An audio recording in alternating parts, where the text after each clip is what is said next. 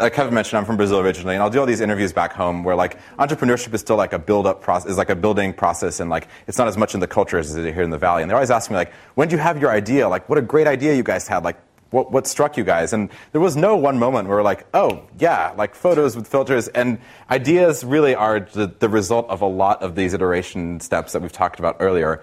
And your job is just to explore the solution space until you figured out where in that solution space you fit. And it turns out people are always like, well, like, does my idea need to be the most like unique thing in the world? Nowadays, especially in the social space, ideas are combinatorial, right? It's a mad, like that childhood exercise where you take different parts of the animals and you make a new animal out of it. That's a lot of what startups are like. You're saying like, well, like there's things about Twitter we really like, but it frustrates us that we don't have an emotional connection with the content that we're receiving because it's not visual, you know? And there's things we like about things like Hipstamatic with like these cool ways of making your photos look better, but the photos get caught on the phone and they don't really get to like connect with your friends through them. So these combinatorial ideas are, are really where you end up having these aha moments um, later after you've explored the solution space, rather than like the shower idea that ends up like you know killing them. And as we've, we've mentioned before, in the sharing and discussing process is where those ideas get refined. So getting that consumer validation, going through those bar uh, exam. We call them bar exams. Like you're in the bar, can you explain your idea and show it off to your friend with a, in a way that they're not going to be like. When it's what? really loud and people are drinking and they have like the other 50 things they want to do. And one thing I really want to emphasize is that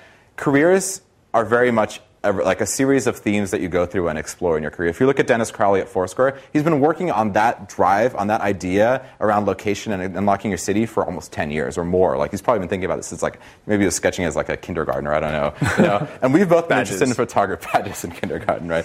Um, we've been like excited about photography and about communicating the real world for years. Um, and probably whatever we do for the next 30 years will have some hint of that forever. So, very much so, your startup and your career is an expression of you and your co founders in a way that expresses, like, what are the themes that are going to recur throughout your careers. And you'll know when you hit upon that for yourself because, like, you'll wake up every morning and you can't think of anything else. You're in the shower and you're like, oh, we can do this different thing. Um, and that's when you know you've hit the great idea. It's not necessarily the idea, it's the theme, it's the drive, it's the problem you want to solve out in the real world. Like, what question are you answering?